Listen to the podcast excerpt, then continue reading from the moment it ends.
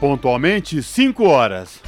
Começa agora Jornal Brasil Atual, edição da tarde. Produção em parceria com Brasil de Fato. As notícias que os outros não dão. Movimentos populares, política, direitos humanos, economia, mundo do trabalho, cultura e prestação de serviço. Jornal Brasil Atual. Edição da tarde. Olá, hoje é quinta-feira, 9 de março de 2023. O Jornal Brasil Atual, edição da tarde, começa agora comigo, Cosmo Silva, e com a volta dela, Larissa Bora. E estas são as manchetes de hoje. A comissão do Senado vai investigar se joias dadas a Michele Bolsonaro foram presente ou propina. Mulheres foram às ruas em todo o país no 8 de março contra a violência, as desigualdades e o desrespeito. Em São Paulo, o ato aconteceu no fim da tarde no vão do MASP, na Avenida Paulista. Interseccionalidade e luta são caminho para avanço de pautas femininas no governo Lula. Rede Nossa São Paulo divulgou nesta semana o resultado de uma pesquisa que mostra como é ser mulher na cidade de São Paulo. O governo federal lança programa de distribuição gratuita de absorvente pelo SUS. Fungo que fortalece o solo é descoberto em assentamento e recebe nome de agricultora do MST. Beneficiários do Bolsa Família precisam se recadastrar a partir deste mês de março. Parlamentares vão pedir cassação de bolsonarista Nicolas Ferreira após fala transfóbica na Câmara dos Deputados. Relatório da ONU aponta que ingestão de sódio global é o dobro da recomendada pela Organização Mundial da Saúde. Participe do Jornal Brasil Atual por meio dos nossos canais. Facebook, facebook.com barra Rádio Brasil Atual. Ou pelo Instagram, arroba Rádio Brasil Atual. Você participa também pelo Twitter, arroba RA Brasil Atual. Ou pelo nosso WhatsApp, o número é 11 968 93 7672.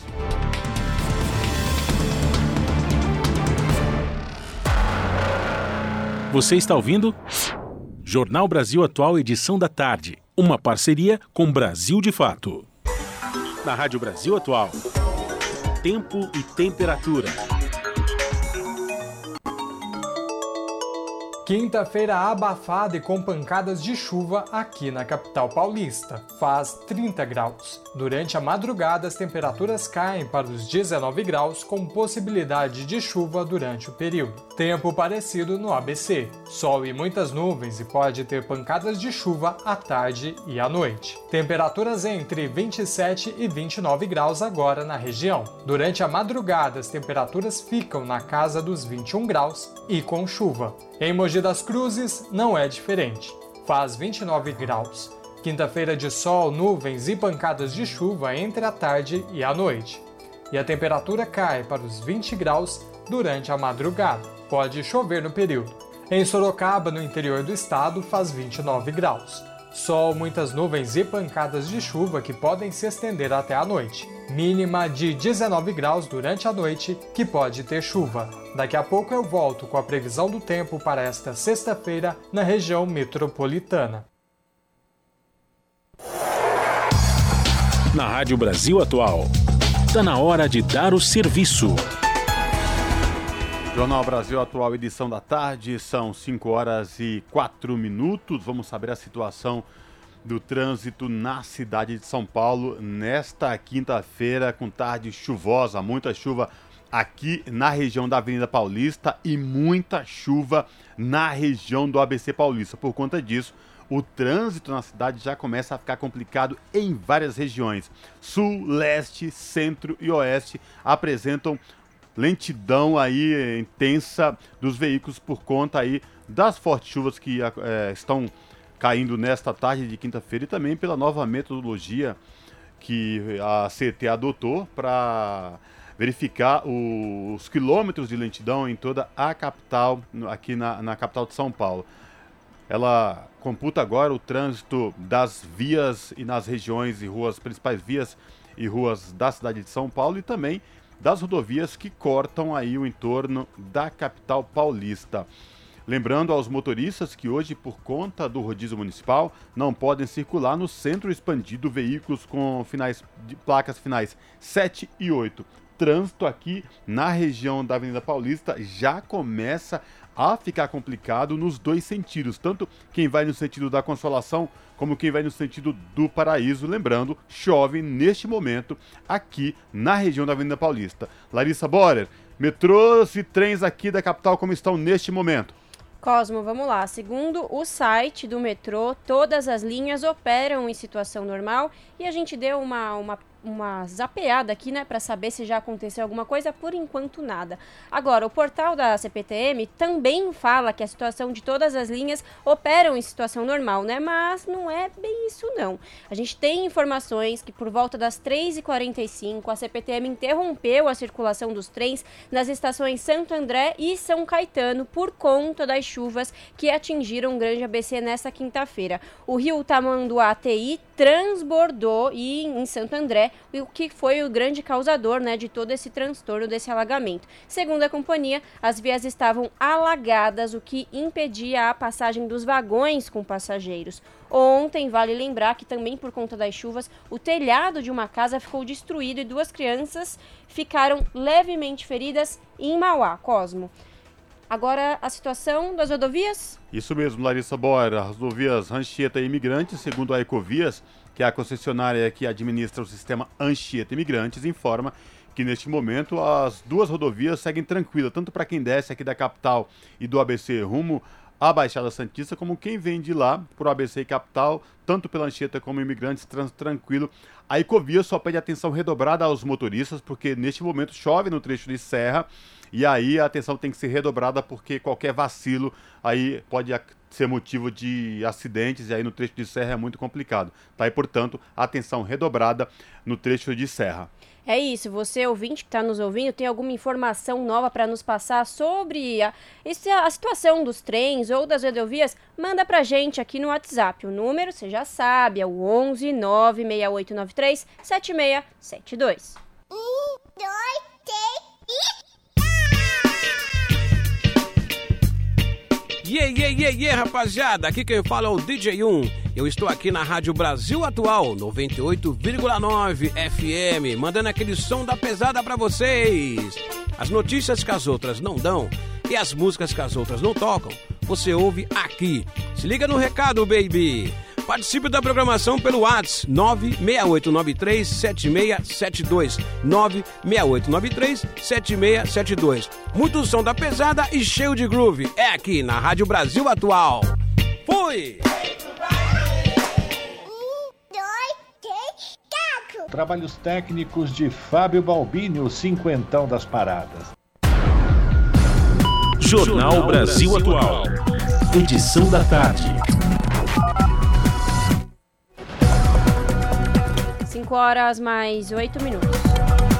Mulheres do MST saíram às ruas em todo o país no 8 de março. Mobilização aconteceu em capitais estaduais e cidades do interior em todas as regiões. Os detalhes com Talita Pires.「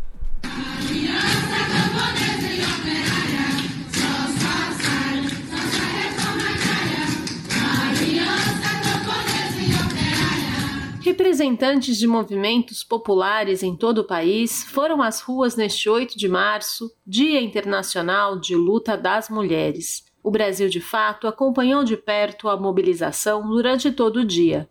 No Maranhão, mulheres do MST organizaram uma marcha rumo ao Palácio dos Leões, sede do governo maranhense. O objetivo era apresentar pautas do povo do campo ao executivo local o grupo foi recebido pelo vice-governador Felipe Camarão, pela secretária de Direitos Humanos Lília Raquel e pelo secretário de Agricultura Familiar Bira do Pindaré.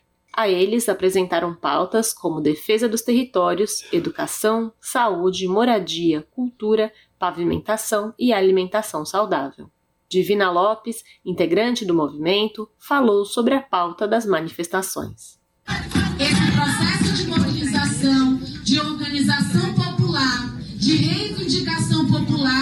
que vai fazer de fato que a gente avance em um governo né, que atenda às pautas da classe trabalhadora. Companheira, me ajude, que eu não posso andar só. Eu sozinha ando bem, mas com você ando melhor. Dezenas de mulheres dos movimentos populares do Rio Grande do Sul se reuniram em ato na Lomba do Sabão, entre as cidades de Porto Alegre e Viamão. Mais de 100 famílias locais tiveram de ser realocadas por estarem em área de risco devido à possibilidade de rompimento de uma barragem. As participantes da manifestação ainda realizaram um ato ecumênico em denúncia ao feminicídio de Débora Moraes, militante dos movimentos dos atingidos por barragens. O assassinato aconteceu em setembro do ano passado. Centenas de mulheres do campo unitário, que reúne organizações do campo, participaram do ato em Teresina, junto à sede da empresa Equatorial Energia. A denúncia é de que o custo da eletricidade é alto e o serviço oferecido é precário. O grupo foi recebido com truculência pela segurança da empresa. Houve empurrões e tiros para dispersar a mobilização. As manifestantes seguiram em marcha pelo centro da capital piauiense com gritos de ordem contra o agronegócio, as violências e por direitos, alimentos e em defesa da vida.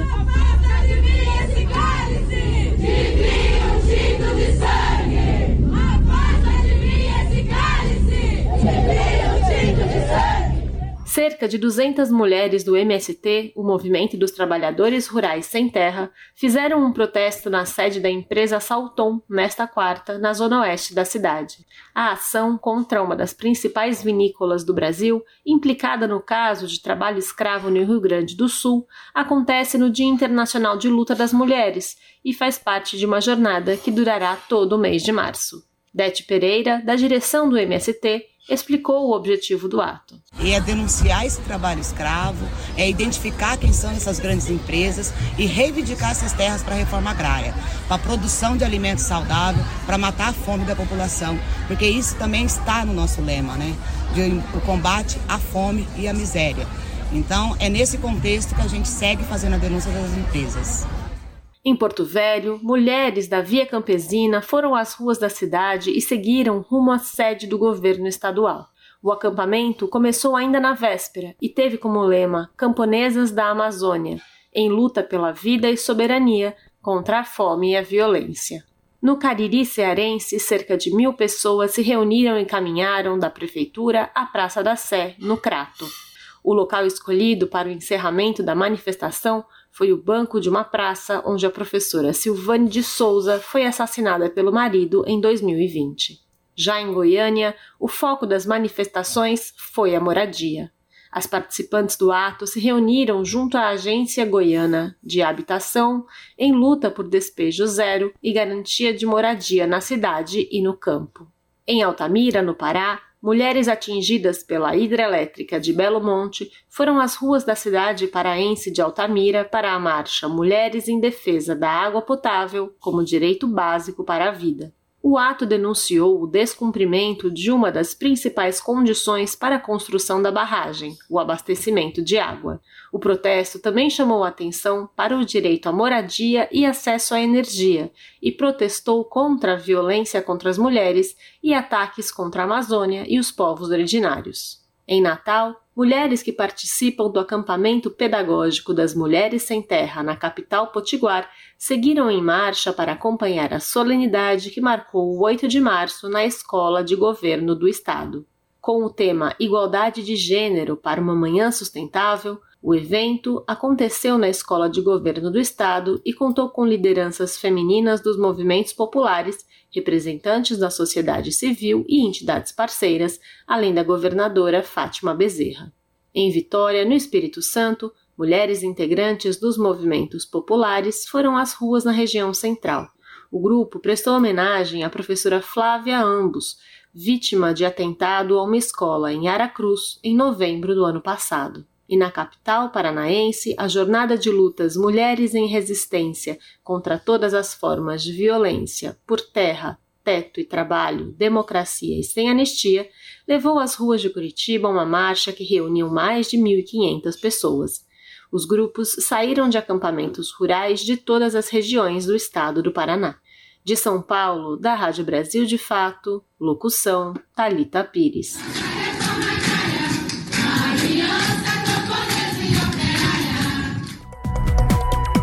Jornal Brasil Atual, edição da tarde, são 5 horas e 15 minutos e a gente continua repercutindo o 8 de março, porque aqui em São Paulo, o ato aconteceu no fim da tarde de ontem no vão do MASP, na Avenida Paulista. Dentre as reivindicações estavam a luta pela justiça e pela liberdade. Quem traz os detalhes é o repórter Camilo Mota. As mulheres imigrantes, negras, brancas,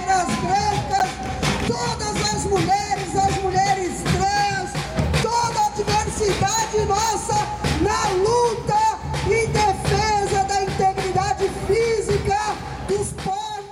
Contra a violência, o feminicídio, a misoginia e o fascismo, mulheres foram às ruas neste 8 de março em todo o Brasil. Um dia não de comemoração, mas de luta. Em São Paulo, o ato ocorreu no fim da tarde no vão do MASP na Avenida Paulista, convocado por movimentos sociais, sindicais e estudantis. Entre as reivindicações estavam a defesa da democracia e a luta contra a fome, a pobreza e as desigualdades. A chuva não interrompeu a manifestação nem a presença da professora de Ciências e Biologia Márcia da Silva, que relembrou o aumento da violência contra as mulheres nos últimos seis anos de governos da extrema-direita. Esse dia 8 de março representa para todas nós que estamos sofrendo nesse país há seis anos o feminicídio insano. Não há mais respeito algum às mulheres,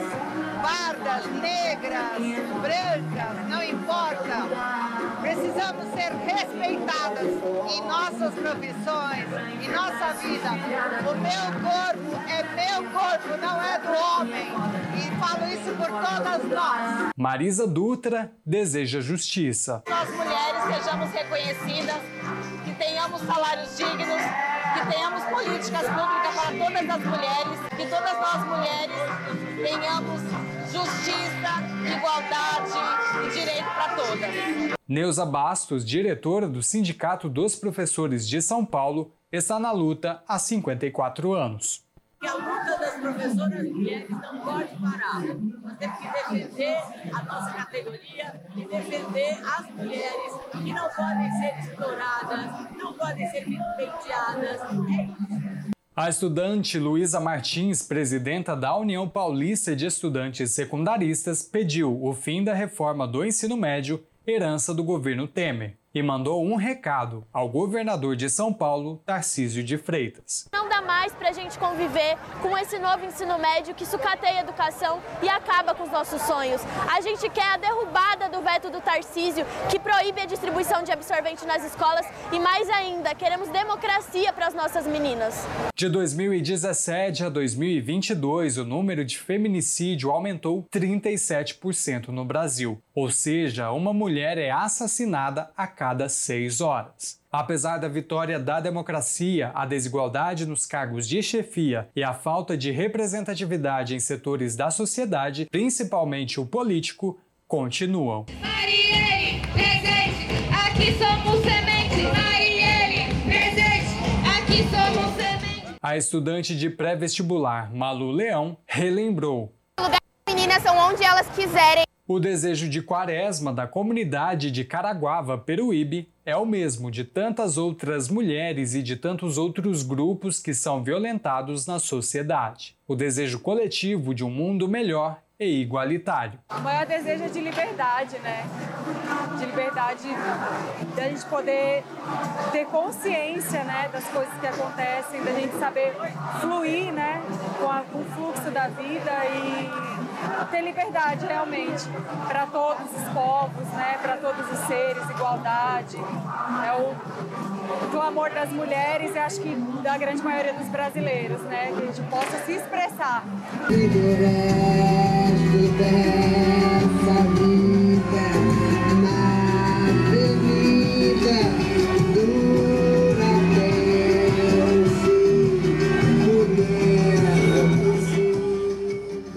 Camilo Mota, Rádio Brasil Atual e TVT. 5 horas 19 minutos.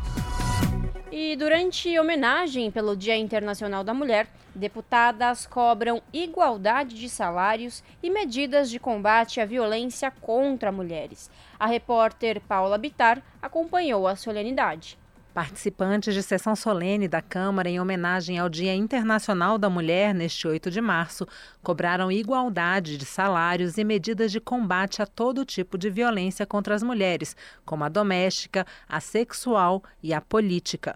A procuradora da Mulher da Câmara, deputada Maria Rosas, do Republicanos de São Paulo, citou avanços legislativos em pautas de interesse da mulher. Embora sejamos minoria na Câmara, não falta competência. Na última legislatura, conseguimos aprovar 218 proposições de temas de interesse da bancada feminina, sendo que 83 projetos foram sancionados na forma de leis ordinárias, além de uma lei complementar, cinco emendas constitucionais promulgadas, uma medida provisória, oito resoluções na Câmara e cinco vetos, totalizando 103 legislações sancionadas ou promulgadas sobre temas do interesse da bancada feminina. Para 2023, a deputada apontou como temas prioritários violência, saúde e empregabilidade.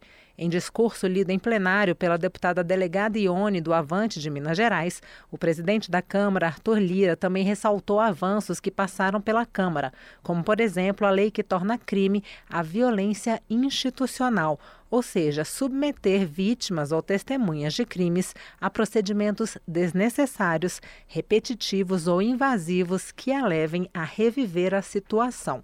Mas, segundo Lira, ainda há muito a fazer, como enfrentar a desigualdade salarial entre homens e mulheres.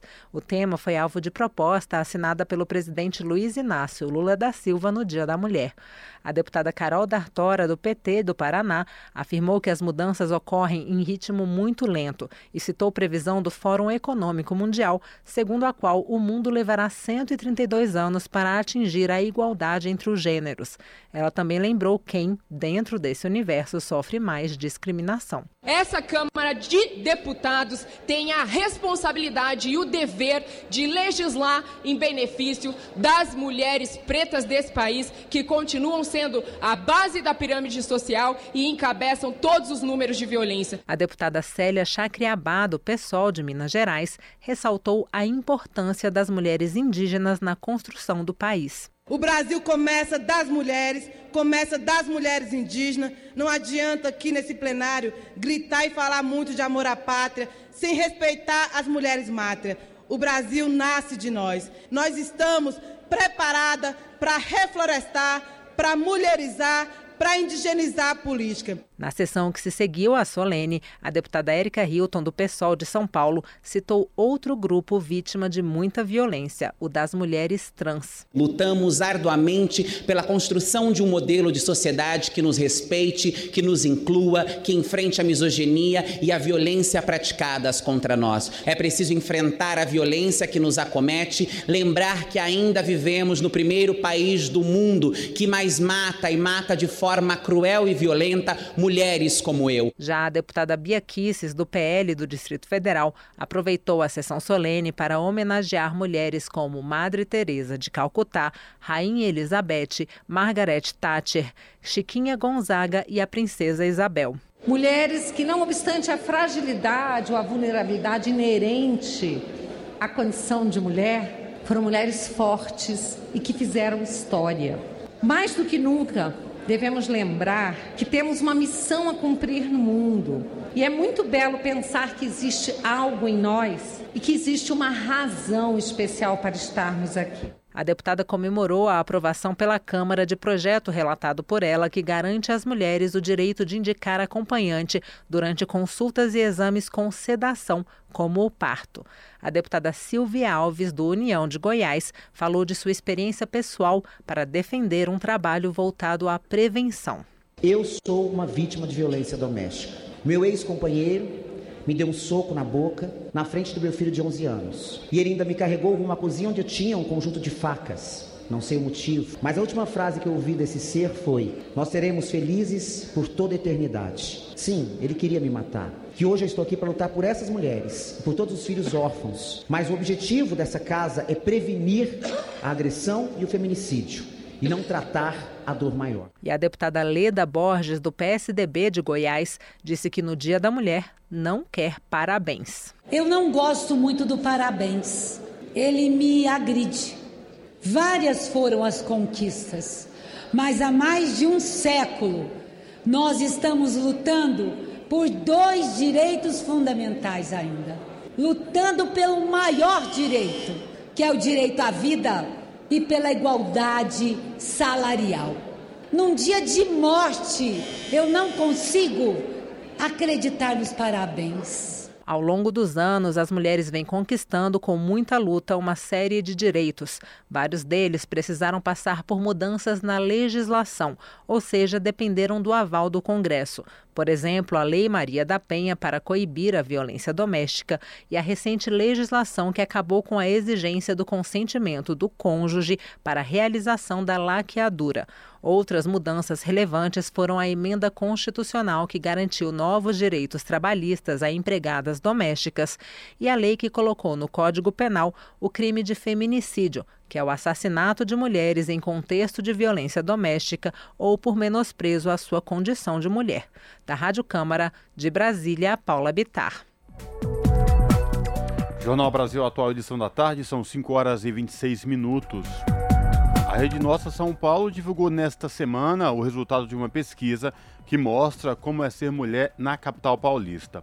Chamado de Viver em São Paulo, o estudo feito em parceria com o IPEC aponta que 67% das mulheres que moram na capital paulista já sofreram algum tipo de assédio, por exemplo. Homens também foram entrevistados e a respeito da divisão de tarefas dentro de casa, uma coisa não mudou e alguns parecem concordar com isso. Elas estão sobrecarregadas de trabalho. Quem repercute alguns dados dessa pesquisa é o repórter Kaique Santos. Os dados revelados pela pesquisa da Rede Nossa São Paulo, em parceria com o Inteligência em Pesquisa e Consultoria Estratégica, o IPEC, foram divulgados e lançados num evento no SESC 24 de maio.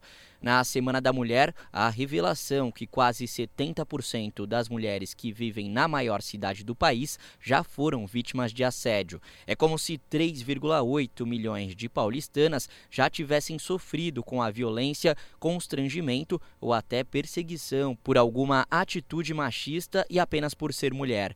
Igor Pantoja, assessor de coordenação da Rede Nossa São Paulo e também do Instituto Cidades Sustentáveis, cita algumas ações frequentes relatadas pelas entrevistadas durante o levantamento feito em dezembro do ano passado. A gente pergunta diferentes formas de assédio ali no, na pesquisa, né?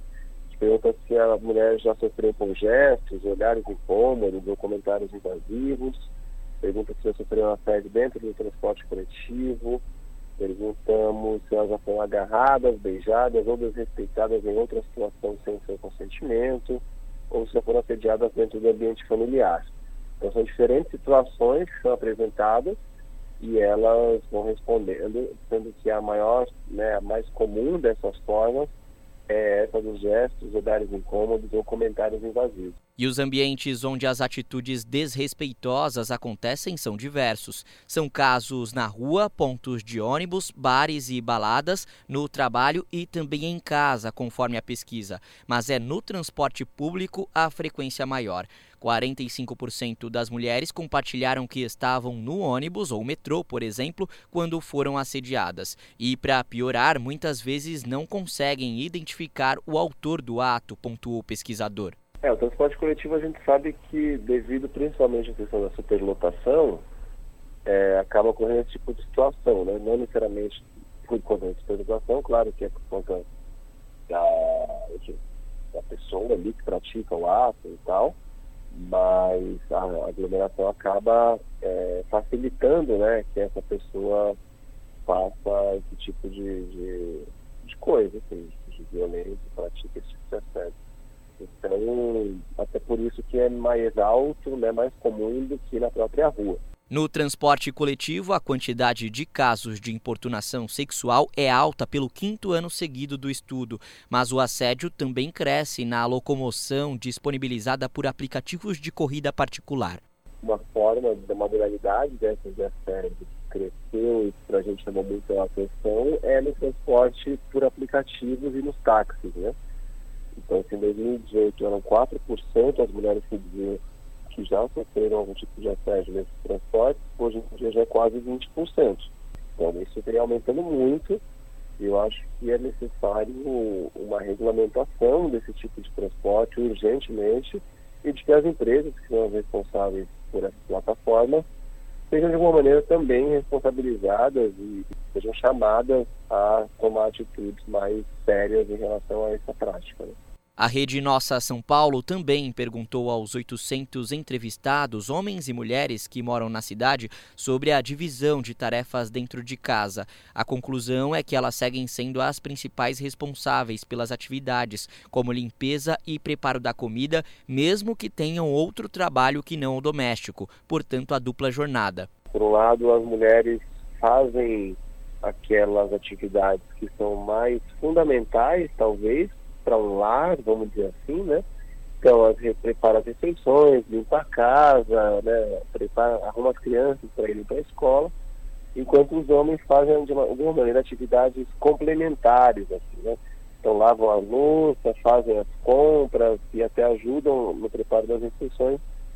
E isso mostra não só é, né, quanto que as mulheres são sobrecarregadas com as atividades domésticas, mas também o quanto que os homens acham que fazem mais do que fazem efetivamente, né?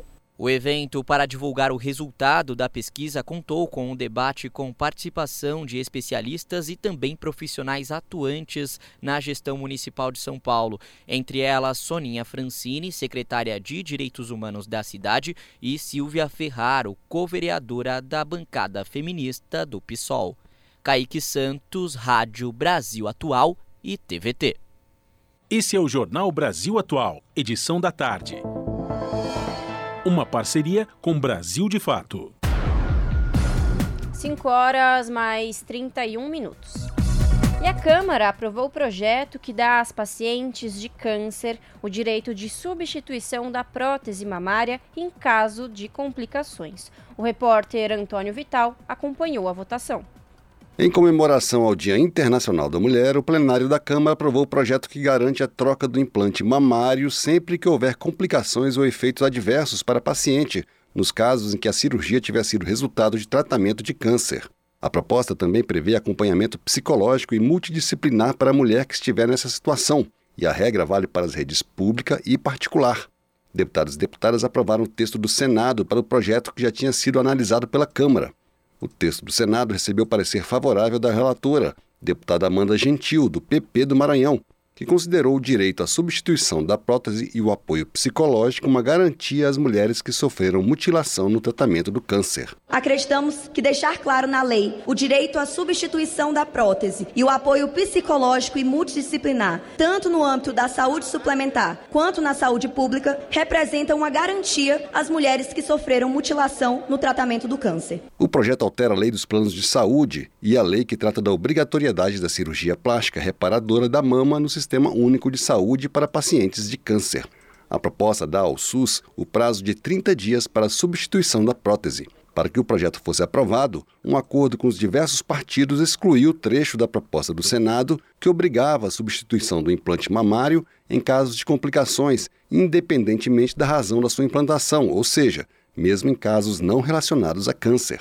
A deputada Laura Carneiro, do PSD do Rio de Janeiro, autora do projeto original, comemorou a aprovação da proposta. Nós, mulheres, sabemos a importância que é para uma mulher não só a cirurgia reparadora de mama, mas eventualmente a cirurgia da assimetria dessa mama. Uma das importâncias do projeto tem o prazo que é dado ao Sistema Único de Saúde de 30 dias para que essa reparação, para que essa assimetria seja feita na mama da mulher que sofreu eventualmente de um câncer. O projeto que garante a troca do implante mamário em pacientes de câncer sempre que houver complicações, seja na rede pública ou privada, seguiu para a sanção presidencial. Da Rádio Câmara de Brasília, Antônio Vital. São 5 horas e 34 minutos. O governo lança programa de distribuição gratuita de absorventes pelo Sistema Único de Saúde. Ontem, o presidente Lula assinou um decreto que cria o Programa de Proteção e Promoção à Dignidade Menstrual. Saiba mais na reportagem de Daniela Longuinho. A distribuição gratuita de absorventes para mulheres em situação de vulnerabilidade finalmente vai sair do papel. Nesta quarta-feira, o presidente Lula assinou um decreto que cria o Programa de Proteção e Promoção da Dignidade Menstrual. Voltada às mais vulneráveis, a medida segue critérios do programa Bolsa Família e vai beneficiar cerca de 8 milhões de pessoas, dentre elas estudantes de baixa renda, pessoas em situação de rua e em privação de liberdade. Embora a distribuição estivesse garantida por uma lei federal de 2021, o então presidente Jair Bolsonaro voltou atrás e vetou a medida. No entanto, em março do ano passado, o Congresso Nacional derrubou o veto e determinou o cumprimento da política pública. Em outubro do ano passado, a ONG Crioula, Organização de Mulheres Negras com sede no Rio de Janeiro, entrou com ação na Justiça pedindo que o governo federal apresentasse em 15 dias um plano para uma distribuição de absorventes. Lúcia Xavier, coordenadora geral da ONG Crioula, destaca que assegurar a distribuição de absorventes pelo SUS é questão de dignidade e de garantia à saúde. O absorvente não é só algo que vai proteger a saúde, mas também vai dar dignidade a ela, de poder circular, poder ir à escola, poder trabalhar, poder se sentir com uma higiene mais próxima àquela que ela necessita para manter a sua saúde. O programa de proteção e promoção da dignidade menstrual ficará a cargo do Ministério da Saúde. O investimento previsto será de 418 milhões por ano. Com informações da Agência Brasil e colaboração de Carolina Pessoa, da Rádio Nacional em Brasília, Daniela Longuinho. E a Câmara aprovou a criação de um selo para premiar empresas que contratem mulheres vítimas de violência. O repórter Marcelo Larcher tem mais detalhes. Deputados e deputadas aprovaram um projeto que cria o selo Empresa Amiga da Mulher, a ser dado a empresas que reservarem pelo menos 2% do seu quadro de pessoal para a contratação de mulheres vítimas da violência doméstica e familiar, e, além disso, garantirem salários iguais para homens e mulheres que ocuparem as mesmas funções.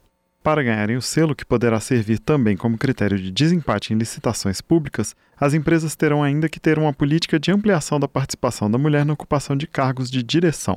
A proposta foi apresentada pela ex-deputada professora Rosa Neide e teve como relatora a deputada Érica Cocai, do PT do Distrito Federal. A aprovação ocorreu no Dia Internacional da Mulher.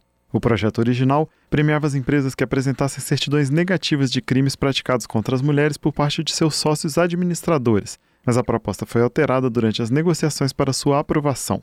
Para Erika Cocai, o objetivo é incentivar as empresas a adotarem práticas que combatam a violência contra as mulheres. O objetivo do programa é o de reconhecer projetos da iniciativa privada que proporcionem autonomia de mulheres em situação de violência e o de prestigiar empreendedores do setor privado que desenvolvam os melhores projetos de enfrentamento à violência doméstica no âmbito de suas organizações. Além disso, o programa homenageia as empresas que mais destinarem vagas de trabalho a mulheres mulheres vítimas de violência doméstica. Iniciativas parecidas foram usadas como exemplo para a criação do selo. Desde 2019, por exemplo, o estado do Acre criou o selo com o mesmo nome para as empresas que derem apoio a mulheres vítimas da violência. Iniciativa parecida foi adotada pelo Tribunal de Justiça do Ceará em 2018. O selo Empresa Amiga da Mulher terá validade mínima de dois anos, renovável por igual período, desde que a empresa comprove a manutenção dos critérios que a levaram a ser premiada. A proposta também considera o selo o terceiro critério de desempate em licitações públicas, logo depois de nova proposta apresentada pelos concorrentes e depois da avaliação de desempenho das empresas em licitações anteriores. O projeto que cria o selo Empresa Amiga da Mulher seguiu para análise do Senado. Da Rádio Câmara de Brasília, com informações de Antônio Vital, Marcelo Larcher. São 5 horas e 39 minutos. A Assembleia Legislativa do Rio de Janeiro inaugura a Sala de Atendimento Psicológico e Jurídico para Mulheres. A presidenta da Comissão de Defesa dos Direitos da Mulher, deputada Renata Souza, lembrou que os casos de feminicídio no estado subiram 22% no ano passado, somando mais de 100 vítimas. A reportagem é de Tamara Freire.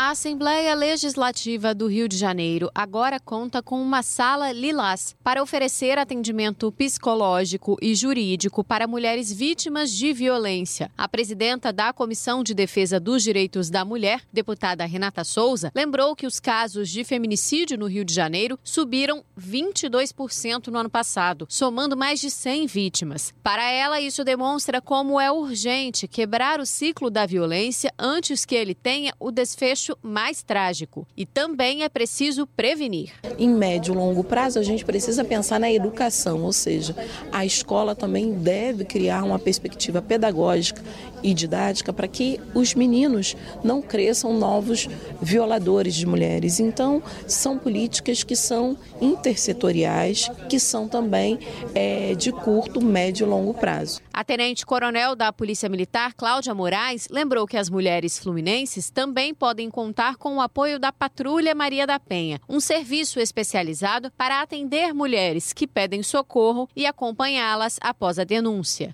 Nós já tivemos casos de mulheres que, mesmo tendo a medida protetiva, foram novamente agredidas e algumas chegaram até o feminicídio. Então, esse trabalho de acompanhamento, de acolhimento, de linkar essa mulher com o restante da rede, que é um trabalho que a patrulha também faz, atuação em rede, tem salvado vidas. A inauguração da Sala Lilás foi anunciada durante uma audiência pública por ocasião do Dia Internacional da Mulher. Entre as participantes estava a sobrevivente Ana Lúcia Galdino, que cobrou políticas públicas de assistência financeira e de moradia para para as mulheres, já que muitas continuam com seus agressores por medo de não conseguir se manter sem eles. Porque tem mulher que não tem apoio de ninguém para a pessoa sair do local que está para ir para sua própria casa.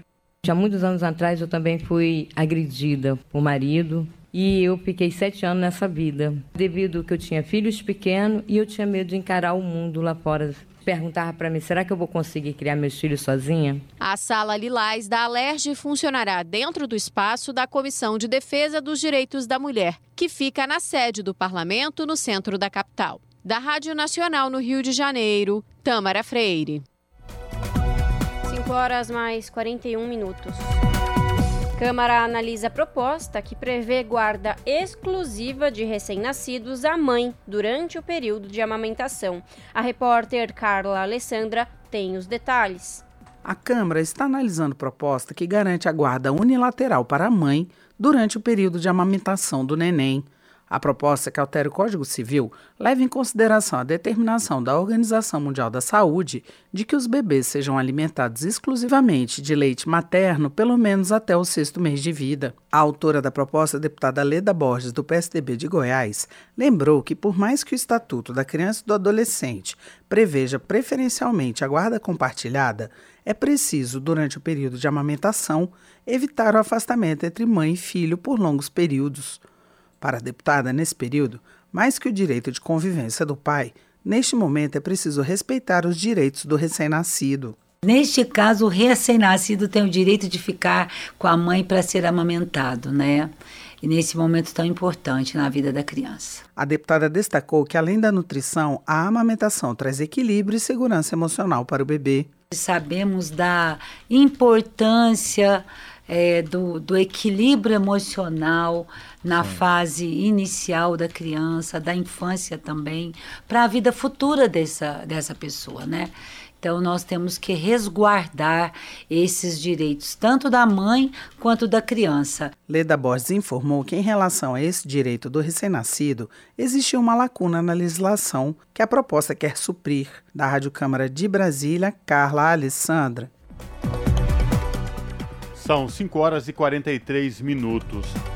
Já chegou ao Senado a medida provisória que cria o programa de prevenção e enfrentamento ao assédio sexual, à violência sexual e aos demais crimes contra a dignidade sexual. A proposta já foi aprovada pela Câmara dos Deputados. Os detalhes com a repórter Carol Teixeira. A medida provisória aprovada pela Câmara cria um programa de prevenção e enfrentamento ao assédio sexual. A proposta inicial previa que a abrangência do programa fosse limitada ao ambiente escolar, mas a matéria foi alterada e agora as ações serão aplicadas em toda a administração pública direta e indireta, federal, estadual, distrital e municipal. De acordo com a medida provisória, os objetivos a serem alcançados pelo novo programa são a prevenção e o enfrentamento ao crime de assédio sexual, a capacitação dos agentes públicos para desenvolver e implementar ações de discussão e prevenção nos órgãos e entidades públicas e a disseminação de campanhas educativas sobre os comportamentos que caracterizam o assédio e outros crimes contra as mulheres. Além disso, a MP determina que qualquer pessoa que tiver conhecimento da prática desses crimes tem o dever legal de denunciar e colaborar com as investigações. Em relação ao ambiente escolar, a MP estabelece que o programa será direcionado para a formação continuada dos profissionais de educação, dos ensinos infantil e fundamental, não havendo abordagem sobre o tema diretamente com os alunos. A relatora da proposta, deputada Alice Portugal, do PCdoB da Bahia, destaca a importância de um programa educativo para abordar os temas de assédio sexual e proteção das mulheres. Não é possível que o Brasil continue no ranking mundial aparecendo entre os países onde as mulheres mais morrem, vítimas de feminicídio e de violência. Não é possível que possamos ainda idealizar um país livre com, infelizmente, assédio sexual acontecendo no uso da hierarquia, nas repartições públicas, no setor privado, e isso ser questionado por longos anos sem um estatuto legal que consiga efetivar um processo educativo. Ainda de acordo com a proposição, todos os órgãos e entidades envolvidos deverão elaborar ações e estratégias destinadas à prevenção e ao enfrentamento do assédio sexual e de todas as formas de violência sexual. E os atos criminosos serão tipificados com base no Código Penal, Lei Maria da Penha e Estatuto da Criança e do Adolescente. A medida provisória será agora votada pelo plenário do Senado, sob a supervisão de Maurício Desante, da Rádio Senado, Carol Teixeira interseccionalidade e luta são caminhos para avanço de pautas feministas no governo Lula. Para ativistas, avanços em temas universais beneficiam mais as mulheres, mas pautas específicas não podem ser esquecidas. Os detalhes com Caroline Oliveira.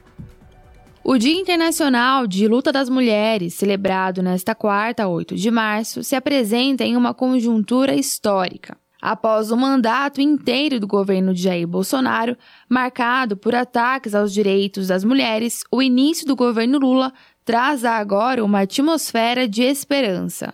A nova gestão também inspira confiança para os movimentos de mulheres, a despeito dos limites impostos pela conjuntura política e as estruturas patriarcais. O clima de alívio se construiu a partir dos acenos feitos pelo petista desde a campanha eleitoral no ano passado. Também se deu com o anúncio do pacote de 25 medidas e programas em prol das mulheres feito neste 8 de março. Entre as políticas estão a criação do Dia Nacional Marielle Franco contra a Violência Política de Gênero e uma linha de crédito com taxa menor para agricultoras ou empreendedoras. Além disso, foi lançado o programa Dignidade Menstrual para pessoas em situação de vulnerabilidade. Já é um consenso entre estudiosos e ativistas que o momento atual representa progressos por um lado, mas por outro implica em limites. Nessa linha, a professora Flávia Biroli, da UNB, a Universidade de Brasília, avalia que os avanços devem ocorrer diante de um quadro desvantajoso. De acordo com a pesquisadora, será preciso lidar com os limites impostos pelo capitalismo e pelo Estado patriarcal. Não é só pelo lado estrutural do capitalismo, né, que nesse momento atual ele restringe a capacidade estatal em muitos sentidos, mas é também porque há uma atividade em vários espaços sociais e políticos que se apresenta com o objetivo de bloquear pautas igualitárias e de reverter avanços nesse sentido. Outro desafio, segundo a especialista da UNB, é o avanço da extrema-direita. E a gente tem que entender que esses grupos aprenderam, eles aprenderam a fazer política nesses últimos anos.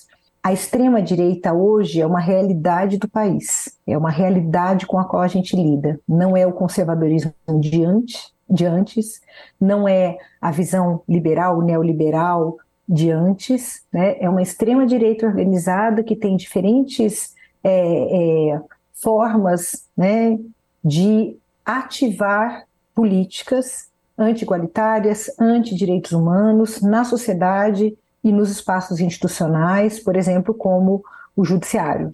Maria Silvia Aparecida de Oliveira, coordenadora de políticas de promoção da igualdade de gênero e raça do GL10 Instituto da Mulher Negra, vê ainda mais dificuldades.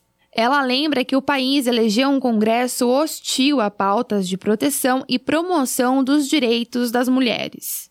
Para a ativista, há uma expectativa de melhora, mas é preciso haver um trabalho forte de convencimento diante de um parlamento basicamente de direita. Mesmo assim, Silvia acredita que é possível reverter os retrocessos por meio do esforço do novo governo, apesar do baixo orçamento imposto pela gestão passada. Esse novo governo fez aí o que eles chamam de revogaço, né? Uhum. É, revogou uma série de decretos, de normas, de portarias, né? E, e, e isso nos ajuda também a tomar fôlego para pensar quais serão os próximos passos, né? Para que a gente possa é, reivindicar para o, o, novo governo as pautas mais importantes para as mulheres negras. Uh, uhum. Para as mulheres, de uma forma geral, né? E, e, nós, movimento de mulheres negras, que somos hoje um movimento político autônomo, né? Uhum. Também podemos levar as nossas, podermos levar as nossas pautas para esse novo governo. Já a educadora Analba Brazão Teixeira destaca que há somente um caminho para a superação das barreiras contra as pautas das mulheres. Para ela, que integra o SOS Corpo, Instituto Feminista para a Democracia de Recife, a saída passa pelo diálogo aliado ao enfrentamento. Teixeira afirma que derrotar Jair Bolsonaro nas urnas foi uma grande conquista, mas não significa a resolução de todos os problemas. A educadora defende que o momento deve ser aproveitado para implementar mudanças mais profundas, como a descriminalização e regulamentação do aborto. E mais, a demarcação de terras indígenas, redistribuição de terras, construção de moradias, valorização do salário mínimo e pleno emprego. Porque para a gente, a demarcação das terras indígenas é uma pauta feminista. O genocídio do povo negro é uma pauta feminista. Então, todas essas lutas para a gente também é uma pauta feminista. A gente vai para lá, para esse movimento, para trazer essa perspectiva feminista, para trazer é, as questões das mulheres nesses lugares, né? Quando a gente faz uma luta, como aqui mesmo em Pernambuco, a gente está nessa, nessa luta.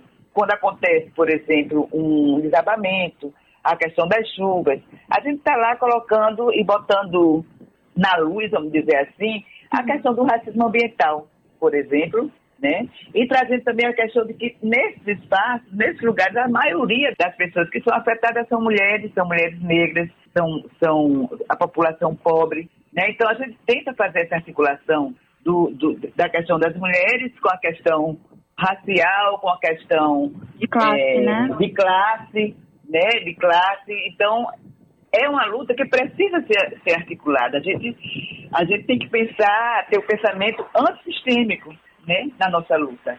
Teixeira defende uma abordagem interseccional dos problemas que afetam a realidade brasileira. Heloísa Buarque de Almeida, professora de Antropologia e Gênero na Universidade de São Paulo, concorda com essa tese. A pesquisadora do Núcleo de Estudos dos Marcadores Sociais da Diferença afirma que não há mais como fazer política sem esse tipo de abordagem. A abordagem interseccional é fundamental, né? É fundamental. Não tem mais como fazer política sem isso. Então, é, é, e é muito possível a gente fazer é, é, agora é um dilema, é complexo, etc. e tal, mas eu acho que assim é fundamental você ter o fato de você ter no, isso que eu falei no começo, né, no começo da entrevista, um executivo que está preocupado em ter essas pessoas lá, em ter mulheres negras, em ter mulheres indígenas, ter pessoas de camada trabalhadora, né? ter pessoas negras importantes nos cargos, é, isso faz toda a diferença. Então, primeiro, sim, isso faz toda a diferença. E é preciso manter esse tema na pauta, porque exatamente isso. Se você coloca só mulheres muito de elite, é muito fácil esquecer de todos os temas. Almeida acrescenta que esses temas são transversais e podem unificar as mulheres em torno de certas pautas, assim como podem unificar homens e mulheres, brancos e negros. Para a pesquisadora, a luta não é só por uma boa política, mas também por considerar a diversidade social e ter efeitos para todo mundo. Segundo ela, ter assistência integral de saúde é fundamental e o SUS, por exemplo, tem um modelo universal porque parte de uma política interseccional que reconhece a diversidade. De São Paulo, da Rádio Brasil de Fato, Caroline Oliveira. Jornal Brasil Atual, edição da tarde, são 5 horas e 55 minutos. O discurso transfóbico do deputado federal bolsonarista Nicolas Ferreira, do PL de Minas Gerais, levou a uma reprimenda pública de diversos parlamentares. Além disso, provocou as duas primeiras deputadas trans da história do Congresso a repudiar as falas de ódio, ao anunciar, ainda no início da noite de ontem, que acionaria o Conselho de Ética e o Supremo Tribunal Federal pela cassação de Nicolas. Érica Hilton, do PSOL de São Paulo, destacou que a presença das deputadas na Câmara não será figurativa. A violência do bolsonarista causou também reação das deputadas Tabata Amaral, do PSB de São Paulo, Jandira Fegali, do PCdoB do Rio de Janeiro, Maria do Rosário, do PT do Rio Grande do Sul, e do próprio presidente da Câmara, o deputado Arthur Lira, do PP de Alagoas. A deputada Érica Hilton ressaltou que a imunidade parlamentar não dá direito de cometer crime contra as pessoas. O deputado, que já responde na justiça pelo crime de injúria racial por conta de uma fala transfóbica contra a também parlamentar Duda Salabete de Minas Gerais, afirmou, aspas, que hoje eu me sinto mulher, deputada Nicole.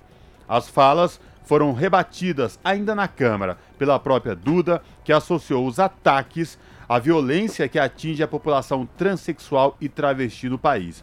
Abre aspas. Hoje, no Dia das Mulheres, é importante lembrar que o Brasil, há 14 anos consecutivos, é o país que mais mata travestis e transexuais no planeta. E quase 80% desses assassinatos ocorrem e ocorrem com a violência exagerada hiperbolizada, alertou a deputada. Duda ressalta que dificilmente uma travesti é morta com um tiro. Só no Brasil. Dificilmente uma travesti é morta com uma facada. Só no Brasil. É crime de ódio. É essa estrutura de ódio que exclui a população trans e travesti do mercado formal de trabalho, já que 90% das travestis estão na prostituição, afirmou a pedetista. Pois é, Cosmo, e ainda sobre isso, parlamentares vão pedir a cassação de Nicolas Ferreira após fala transfóbica na Câmara dos Deputados. Saiba mais com a repórter Ana Lúcia Caldas. Um discurso transfóbico no Dia Internacional da Mulher na Câmara dos Deputados levou diversos parlamentares a pedirem a cassação do deputado Nicolas Ferreira, do PL de Minas Gerais. Desde 2019, a transfobia, preconceito às pessoas transgênero, é considerada crime no país.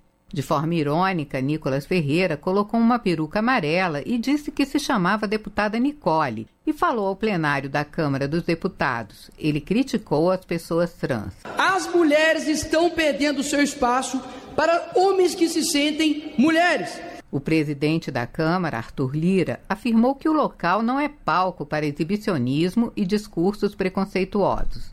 A deputada Tabata Amaral, do PSB de São Paulo, disse que, junto com a bancada do partido, vai apresentar ao Conselho de Ética representação pedindo cassação do mandato do parlamentar. Estamos falando de um homem que, no Dia Internacional das Mulheres, tirou o nosso tempo de fala para trazer uma fala preconceituosa, criminosa absurda e nojenta. A transfobia, ela ultrapassa a liberdade de discurso que é garantida pela imunidade parlamentar. Transfobia é crime no Brasil. A deputada Duda Salabert, do PDT de Minas Gerais, ao lado de Érica Hilton, do PSOL de São Paulo, foram as primeiras mulheres trans a serem eleitas deputadas federais no país.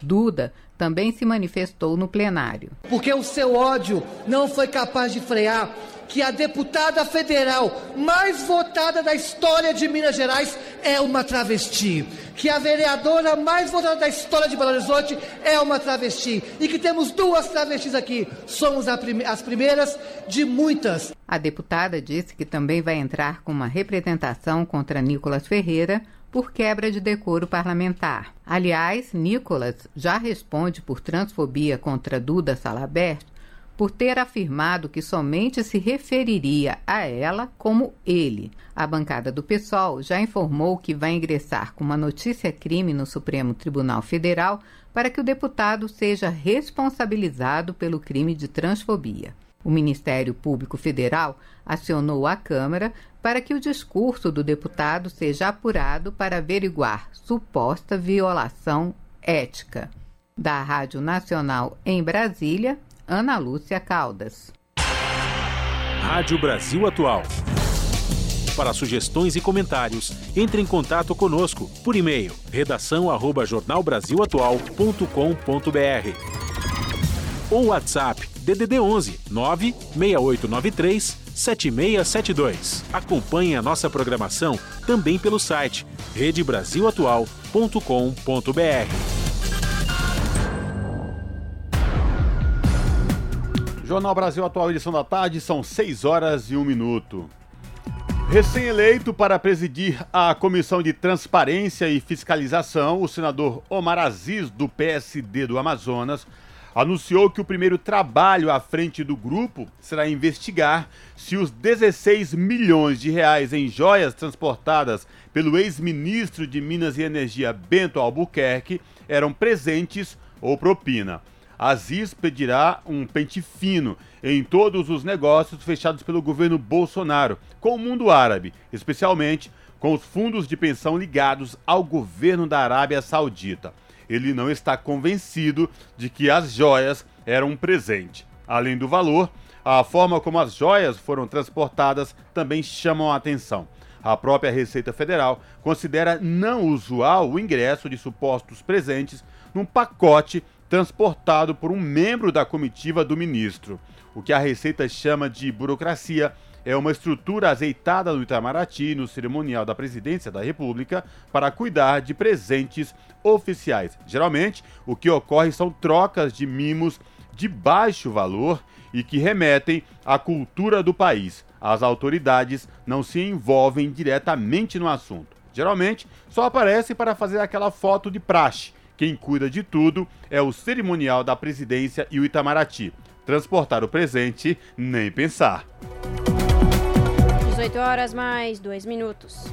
E general que atuou na fabricação de cloroquina ganha cargo no TSE do Rio de Janeiro e passa a ganhar 44 mil reais por mês. Silveira foi indicado para posto que garante super salário após defender cloroquina como esperança a corações aflitos. Os detalhes com Douglas Matos. O general André Luiz Silveira, conhecido por ter defendido a fabricação de cloroquina pelo Laboratório Químico Farmacêutico do Exército durante a pandemia de Covid-19, ganhou um cargo no TCE, o Tribunal de Contas do Estado do Rio de Janeiro. Em setembro de 2021, Silveira assumiu o posto de diretor-geral de segurança institucional com rendimentos que superam os 40 mil reais por mês, o que, somado com a aposentadoria que recebe das Forças Armadas, configura o que se chama de super salário, acima do teto da Constituição. Oficialmente, os vencimentos do general no TCE são de R$ 19.746, mas ele recebe mensalmente outros R$ 22.890 enquadrados na categoria Outras verbas remuneratórias. Além disso, ele acumula indenizações e gratificações, que podem fazer o valor total do rendimento bruto chegar a 44 mil reais, quantia a que ele teve direito em fevereiro de 2023. Na reserva do Exército, desde julho de 2021, o general ainda recebe todos os meses o valor bruto de 35 mil reais pago pelo Executivo Federal. Uma portaria do Ministério da Economia de Jair Bolsonaro, publicada em maio de 2021, autorizou militares da reserva, como Silveira, a receber salários acima do chamado teto constitucional. Antes, os valores de aposentadoria e o salário do cargo comissionado ou eletivo eram somados, e o que ultrapassasse o teto de R$ 39.200 era cortado. O envolvimento do general na fabricação e distribuição da cloroquina, medicamento sem eficácia para combater a Covid, foi comprovado por meio de documento enviado ao TCU, o Tribunal de Contas da União, pelo Exército, assinado por Silveira, então comandante da primeira região militar, obtido por meio da Lei de Acesso à Informação pela agência Fiquem Sabendo em 2021. No ofício enviado ao TCU, o militar admitiu a escalada da produção e das compras de cloroquina pelo Exército e desprezou a falta de comprovação científica. Silveira defendeu o medicamento como uma forma de levar, abre aspas, esperança a milhões de corações aflitos, fecha aspas. Apenas em março e abril de 2020, o Exército produziu 1 milhão e 250 mil comprimidos de cloroquina, um aumento de 84 vezes em relação ao período imediatamente anterior. Além disso, o Exército comprou a substância por um valor 167% mais alto do que a própria empresa tinha cobrado dois meses antes. Em junho de 2022, o Consex, o Centro de Comunicação Social do Exército confirmou que 83 mil comprimidos de cloroquina em estoque e que foram fabricados pelo laboratório do Exército no Rio não poderiam mais ser utilizados porque tinham vencido em junho. O TCE é responsável pela fiscalização das contas do Estado e é composto por sete conselheiros. Destes, três são escolhidos pelo governador com a aprovação do Poder Legislativo e os outros quatro são escolhidos pela Assembleia Legislativa do Rio de Janeiro. O cargo comissionado de Silveira é ligado à Secretaria-Geral da Presidência do TCE. Portanto, a indicação é responsabilidade de Rodrigo Melo do Nascimento, presidente da Corte, e também da secretária-geral Mariana Reis. Os dois são técnicos que chegaram ao TCE por meio de concurso público. O Brasil de Fato questionou o tribunal sobre como foi feita a seleção de Silveira para esse cargo específico, bem como se a corte considerou os potenciais impactos políticos da nomeação. A reportagem questionou diretamente se a escolha foi feita considerando a polêmica em torno da fabricação de cloroquina pelo Laboratório Químico do Exército. Em resposta, o TCE escreveu em nota, aspas, por ocasião de sua contratação, o servidor André Luiz Silveira teve seu currículo apreciado e passou por entrevista e procedimentos que permitiram verificar a sua qualificação para o cargo que exerce no Tribunal de Contas do Estado do Rio de Janeiro. O desempenho do servidor à frente da Diretoria Geral de Segurança Institucional vem comprovando a sua capacidade para a função e evidencia o acerto da sua contratação. Fecha aspas da Rádio Brasil de Fato, com reportagem de Paulo Motorim em Brasília. Locução: Douglas Matos. São 6 horas e 7 minutos. O senador Humberto Costa e a senadora Mara Gabrilli foram eleitos presidente e vice-presidente da Comissão de Assuntos Sociais para o biênio 2023-2024. A reconstrução do SUS e as áreas de assistência social, trabalho e previdência terão prioridade no colegiado. A reportagem é de Ara Farias Borges. A Comissão de Assuntos Sociais, CAS, será presidida no biênio 2023-2024 pelo senador Humberto Costa, do PT pernambucano. A vice-presidência ficou com a senadora Mara Gabrilli, do PSD de São Paulo. Os partidos do bloco Vanguarda, PL, PP, Republicanos e Novo, se abstiveram de votar, alegando que a proporcionalidade partidária não está sendo respeitada para a escolha de presidentes de comissão, que é feita por votação. Ao destacar que todos os partidos terão voz na comissão e que a distribuição das relatorias de projetos seguirão critérios democráticos, Humberto Costa disse que o colegiado priorizará as áreas de assistência social, previdência, trabalho e saúde, em especial a reestruturação do SUS, Sistema Único de Saúde. Ele disse ainda que o colegiado fará audiências públicas e diligências para discutir com a população temas essenciais. Eu entendo que o, o, parlamento ele precisa ir à sociedade também. No trabalho que eu pretendo realizar, eu quero poder organizar diligências aos lugares para que nós possamos conhecer em loco os problemas de áreas que são extremamente diversas, mas ao mesmo tempo muito importantes. Já a vice-presidente eleita Mara Gabrilli defendeu a criação de uma política para atender idosos, pessoas com deficiência e com doenças raras, bem como as mais vulneráveis é a pauta da política de cuidados, que a gente ainda não tem no Brasil. Nosso país está envelhecendo. Assim, a gente tem doenças raras, sem contar as pessoas com deficiência desse país. Por isso que a gente tem que desenvolver esse olhar. Essa comissão é de extrema importância para isso, porque a gente conseguiu olhar para a população do Brasil inteira. O senador Jaime Campos, do União Mato Grossense, que já foi presidente da CAS, ressaltou a importância da comissão para a sociedade. Sobretudo com a vida das pessoas, né? A questão da área da saúde, da assistência social, trabalho, da previdência. Desde os diretores de agências passam por aqui, são sabatinados nesta comissão. As pessoas não sabem do valor que esta comissão aqui tem. São competências da CAS analisar projetos sobre trabalho, população indígena, seguridade, previdência e assistência social. Também é a CAS que aprova as indicações para a diretoria da ANS, Agência Nacional de Saúde Suplementar, e da Anvisa, Agência Nacional de Vigilância Sanitária. Da Rádio Senado, Yara Farias Borges. E campanha contra a dengue se intensifica no Rio após quase 2 mil casos. Com quase 1.900 casos registrados na capital fluminense, somente de janeiro deste ano até o início de março, a Prefeitura do Rio está intensificando as ações de combate e prevenção ao mosquito Aedes aegypti, transmissor da doença.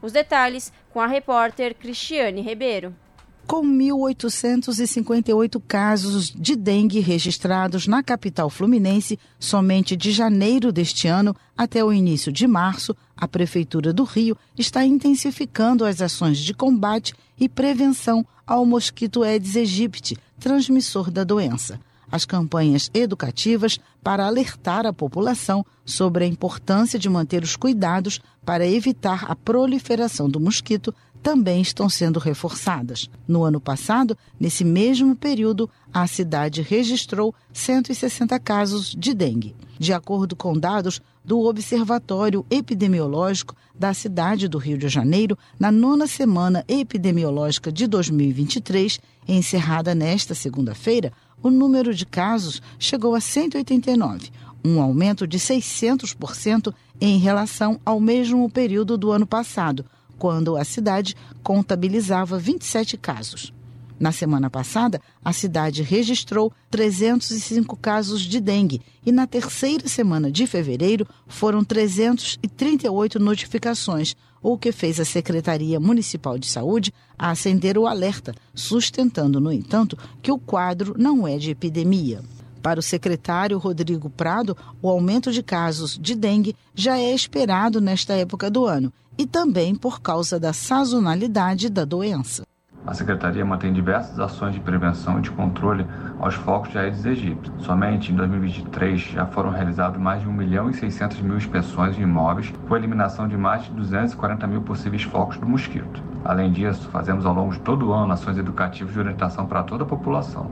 Se cada um fizer uma vistoria semanal de 10 minutos em sua casa, já é suficiente para evitar focos de dengue. É muito importante que os cariocas façam a sua parte, não deixando água acumulada, já que mais de 80% dos focos estão dentro de casa. Ainda segundo os dados do Observatório Epidemiológico do Rio, a Zona Oeste é a região com maior incidência de casos e os bairros de Campo Grande, Santíssimo, Paciência, Santa Cruz e Guaratiba são os mais afetados.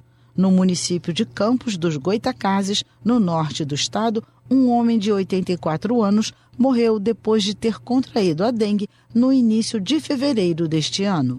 Da Rádio Nacional no Rio de Janeiro, Cristiane Ribeiro. São 6 horas e 13 minutos. O Senado aprovou o projeto que estimula o uso de águas da chuva e de reuso pela União. A proposta de Laércio Oliveira segue agora para a sanção presidencial. Os detalhes com o repórter Pedro Pincer. O Senado aprovou o projeto que determina que a União deve adotar medidas para prevenir o desperdício de água e estimular o reuso em novas construções e nas atividades paisagísticas, agrícolas, florestais e industriais. Deverá ser priorizado o reaproveitamento das águas da chuva e das chamadas águas cinzas, aquelas geradas nas casas por chuveiros, pias e máquinas de lavar, por exemplo. A proposta, de autoria do então deputado e agora senador Laércio Oliveira, do Progressistas de Sergipe, já tinha passado pela Comissão de Meio Ambiente. O relator, senador Otto Alencar, do PSD da Bahia, fez algumas mudanças, como proibir o reuso da água de esgotamento sanitário. Isso porque o projeto original utilizava o termo águas servidas, que inclui o esgoto e o despejo industrial. Ele também esclarece que as águas de reuso deverão obrigatoriamente passar por filtragem e só poderão ser utilizadas para fins não potáveis, ou seja, não serão próprias para beber, já que esse tipo de tratamento costuma ser muito caro. Para Otto Alencar, as medidas são fundamentais para evitar o desabastecimento. Evitar desperdício, aproveitar águas fluviais, estimular o reuso de águas é estabelecer uma nova relação de respeito e sobriedade, ajudando conscientização ambiental da nossa sociedade sem a qual essas ações, por mais bem intencionadas que sejam, padecerão irremediavelmente de eficácia. Isso é mais necessário quanto lembramos que são crescentes a dificuldade de obtenção de água nas grandes cidades e custo de captação, transporte e agravados pela contínua degradação dos mananciais. O autor, Laércio Oliveira, aponta a importância de iniciativas para diminuir o desperdício de água. Reafirmo que é muito mais do que passada a hora de investirmos em uma política racional de governança dos recursos hídricos. É hora de reaproveitar a água consumida e minimizar os desperdícios. É hora de preservar nossos mananciais para que o Brasil, o nosso país, que detém 12% de toda a água potável do planeta, não venha também ele a sofrer o déficit de abastecimento. O projeto altera a política federal de saneamento básico para determinar que os reservatórios para acumular as águas da chuva e de reuso deverão obrigatoriamente ser diferentes da rede de água que vem do abastecimento público. O texto segue agora para a sanção presidencial. Da Rádio Senado, Pedro Pincer. 18 horas mais 16 minutos. Pois é, Cosmo, se aqui no Brasil a gente já começa a discutir esse projeto, né, de que estimula o uso de águas da chuva e do reuso pela União, um terço das escolas pelo mundo não tem acesso à água potável e saneamento básico. O dado é de um relatório conjunto de agências da ONU que defendem mais investimento em saúde escolar e nutrição quando oferecidas em instituições de ensino, refeições aumentam a frequência e número de matrículas. Da ONU News, a reportagem é de Mayra Lopes. Embora o investimento em saúde e nutrição escolar tenha um efeito positivo nos resultados acadêmicos das crianças, um terço das escolas em todo o mundo ainda não tem acesso à água potável e instalações sanitárias básicas. A conclusão é de um relatório conjunto de agências da ONU publicado às vésperas do Dia Internacional da Merenda Escolar. A data é celebrada neste 9 de fevereiro. A estimativa do estudo é que cerca de 584 milhões de crianças não tenham acesso pleno a serviços básicos de água potável na escola. Quase metade dos jovens vive na África subsaariana, de acordo com o um estudo da Organização das Nações Unidas para Educação, Ciência e Cultura, com o Fundo das Nações Unidas para a Infância e o Programa Mundial de Alimentos. Além disso, embora praticamente todos os países do mundo forneçam merenda escolar, cerca de 73 milhões das crianças mais vulneráveis ainda não se beneficiam desses programas. A diretora-geral da Unesco, Audrey Azoulay, ressaltou que os alunos aprendem melhor em escolas seguras e saudáveis. Falando em nome dos parceiros, ela pediu apoio à comunidade internacional para mais investimento em saúde, nutrição e proteção social na escola, porque as crianças merecem um ambiente onde possam atingir todo o seu potencial. Da ONU News em Nova York, Mayra Lopes.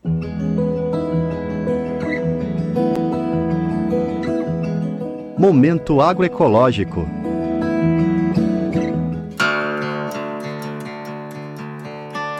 Dona Gersina nem imaginava que o próprio quintal seria palco de uma importante descoberta científica. A agricultura familiar faz parte do movimento dos trabalhadores rurais sem terra e mora no assentamento Chico Mendes III, em Paudalho, Pernambuco, há 18 anos. É, isso para mim foi muita alegria, né, dentro, do, dentro dessa conjuntura de ela ter descoberto um, um fungo e teve esse carinho por mim. Imagina, sou mãe e filha, né?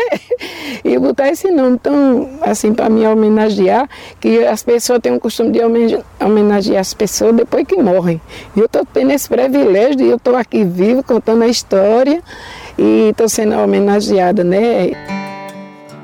A pesquisa que identificou no solo o fungo do tipo Penicillium foi feita numa parceria entre a Universidade Federal de Pernambuco e o assentamento. O nome científico que homenageia a Dona Gersina ficou assim: Penicillium gercinei. O fungo foi detectado na análise de solos feita pela doutoranda Amanda Lúcia Alves. A sua orientadora, a bióloga Patrícia Vieira Tiago, professora da Universidade Federal de Pernambuco, destaca a importância científica do feito. Esse penicillium ele faz parte de um grupo que ainda se conhece poucas espécies dentro do, do grupo. Né? Então foi sim uma, uma informação bastante interessante né? e, e que são fungos importantes nesse processo de decomposição da, da matéria orgânica presente no solo. Esses fungos vão estar facilitando ali o processo de incorporação desses nutrientes no solo e, consequentemente, nutrindo as plantas. Né? Então, garantindo o equilíbrio ali no sistema. A pesquisa iniciou em 2009 como um projeto de extensão da Universidade Federal Rural de Pernambuco. Em 2013, o estudo foi incorporado pelo UFPE através de um projeto que acompanha a transição de monocultura da cana-de-açúcar para o sistema agroflorestal, técnica que utiliza diferentes tipos de plantas numa mesma área e que foi implementada a partir da ocupação pelos assentados. Nesse projeto, a ideia é monitorar os micro-organismos que ocorrem dentro das propriedades desses agricultores que adotaram esse processo de transição agroecológica, onde eles estão então diversificando as culturas. Né? Então, a propriedade da dona Gersina é uma das que a gente acompanha desde 2013. Né? Então, a gente pegou praticamente assim o início do processo de, de plantio dessas, dessas mudas, enfim, do, do sistema agroflorestal dela, que foi o modelo que ela adotou né, para ter na propriedade dela. A inclusão dos assentados no processo de pesquisa foi fundamental para os resultados e possibilitou a troca de saberes entre a agricultura familiar e a universidade. Para a dona Gersina, esse intercâmbio é motivo de orgulho. E o cuidado que ela teve né, de, de fazer os estudos dela aqui com a terra, com os fungos, e trazia o resultado tudo para me mostrar. Isso, sempre eu digo aos visitantes que vêm me visitar, né, que eu não conhecia nada de fungo. E, e hoje eu, eu, já sei o que é a, a defesa né, das plantas, eu fico satisfeita pelo trabalho dela, é, com os professores da universidade que está tendo esse cuidado de mandar esse pessoal para cá, né, estudar junto com nós e a gente vê o resultado da terra, quanto é bom a gente cuidar da mãe terra, né. De Recife, para a Rádio Brasil de Fato, Lucila Bezerra.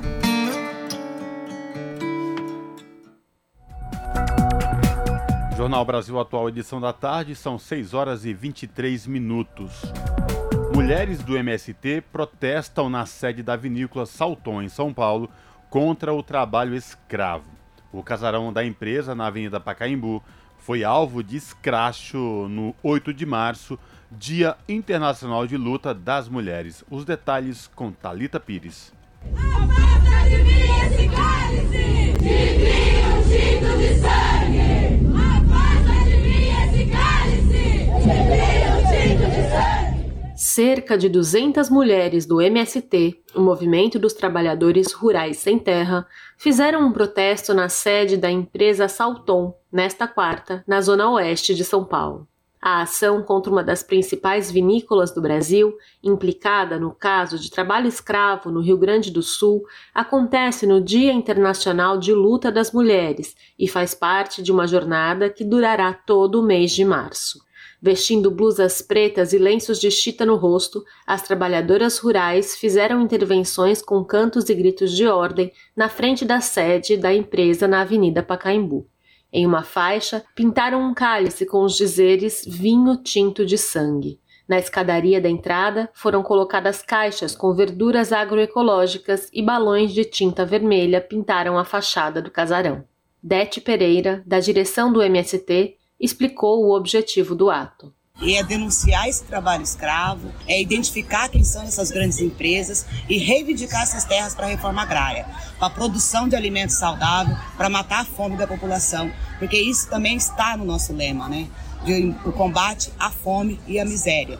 Então, é nesse contexto que a gente segue fazendo a denúncia das empresas. Iniciada na madrugada de 1 de março, com uma ocupação de terra em Itaberaba, na Bahia, a Jornada das Mulheres do MST inclui, além de ações diretas, marchas, feiras, plantio de árvores e distribuição de alimentos. Com o lema O agronegócio lucra com a fome e a violência, por terra e democracia, mulheres em resistência, as atividades ocorrem em ao menos 23 estados como ressalta Renata Menezes, também integrante da direção nacional do MST. A jornada desse ano ela vem afirmar né, que a reforma agrária, que as mulheres, que a agroecologia, que a produção de alimentos saudáveis é a nossa aposta, em detrimento de um modelo que lucra, explora as relações humanas, que tem as violências como seu principal é, mote de vida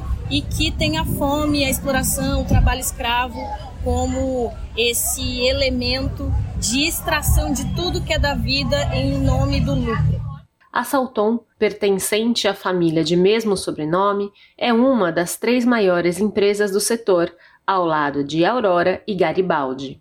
As vinícolas tinham contrato com a Fênix, prestadora de serviço flagrada submetendo 207 trabalhadores a condições análogas à escravidão em Bento Gonçalves. O caso veio à tona no último dia 22 de fevereiro, com uma operação de resgate que foi possível depois que três trabalhadores fugiram e fizeram a denúncia. Entre as violências impostas a eles e aos colegas estavam agressões com choques, spray de pimenta e cacetetes. Depois de oito dias sem se posicionar, a Salton soltou uma nota dizendo que não vai adotar posição omissa em relação ao episódio e que repudia qualquer ato de violação dos direitos humanos. Renata Menezes, do MST, afirma que não adianta a terra ser produtiva se nela houver trabalho escravo. Não adianta a gente ter grandes produções orgânicas se nessas é, lavouras, se nesse modelo de produção ali está contido relações que são frutos de violência. Não adianta a gente pensar é, qualquer tipo de produtividade com relação à terra e à natureza se ela tem a exploração da biodiversidade é, com a lógica do lucro, com a lógica do capital. Em 2022, a vinícola, fundada em 1910, teve recorde de faturamento, alcançando 500 milhões de reais. No mesmo período, a Aurora faturou 756 milhões e a Garibaldi 256 milhões de reais. No total, as três empresas envolvidas com práticas escravagistas faturaram 2 bilhões de reais apenas do ano passado. De São Paulo, da Rádio Brasil de Fato, com reportagem de Gabriela Moncal, locução Talita Pires. Você está ouvindo? Jornal Brasil Atual, edição da tarde. Uma parceria com Brasil de Fato. Salve, salve família, firmeza total. Aqui quem fala é o Dexter, sensacional. Eu também estou plugado, sintonizado na Rádio Brasil Atual, 98.9 FM. Na Rádio Brasil Atual. Tempo e temperatura. A sexta-feira vai ser de sol e poucas nuvens aqui na capital paulista. Pode chover rápido durante todo o dia. As temperaturas vão ficar entre os 21 e 29 graus. Previsão que se repete em todo o ABC. Sol, algumas nuvens e chuva rápida durante todo o dia em todas as cidades da região. Os termômetros vão ficar entre os 20 e 28 graus. Não vai ser diferente em Mogi das Cruzes. Sol, poucas nuvens e possibilidade de chuva rápida durante durante o dia e a noite. Os termômetros vão ficar entre os 20 e 28 graus. Já em Sorocaba, no interior do estado, a sexta-feira vai contar com períodos nublados e chuva a qualquer hora. As temperaturas vão ficar entre os 19 e 28 graus. Camilo Mota, Rádio Brasil Atual. Termina aqui mais uma edição do Jornal Brasil Atual, edição da tarde, que teve a minha apresentação Cosmo Silva e de Larissa Borer, de volta das férias. Na trabalhos técnicos, ele, Fábio Balbini. Você fica agora com Papo com Zé Trajano. Na sequência, você fica com o seu jornal na TVT, canal 44.1 digital São Paulo e na Grande São Paulo. E também transmitido no YouTube da TVT, youtube.com barra Rede TVT. Às 20 aqui na Rádio Brasil Atual. Você fica com o que mesmo, Fábio? Revolução Rap. Revolução Rap, a partir das 8 da noite, aqui nos 98.9 FM. A gente volta amanhã, a partir das 5 da tarde. Tchau!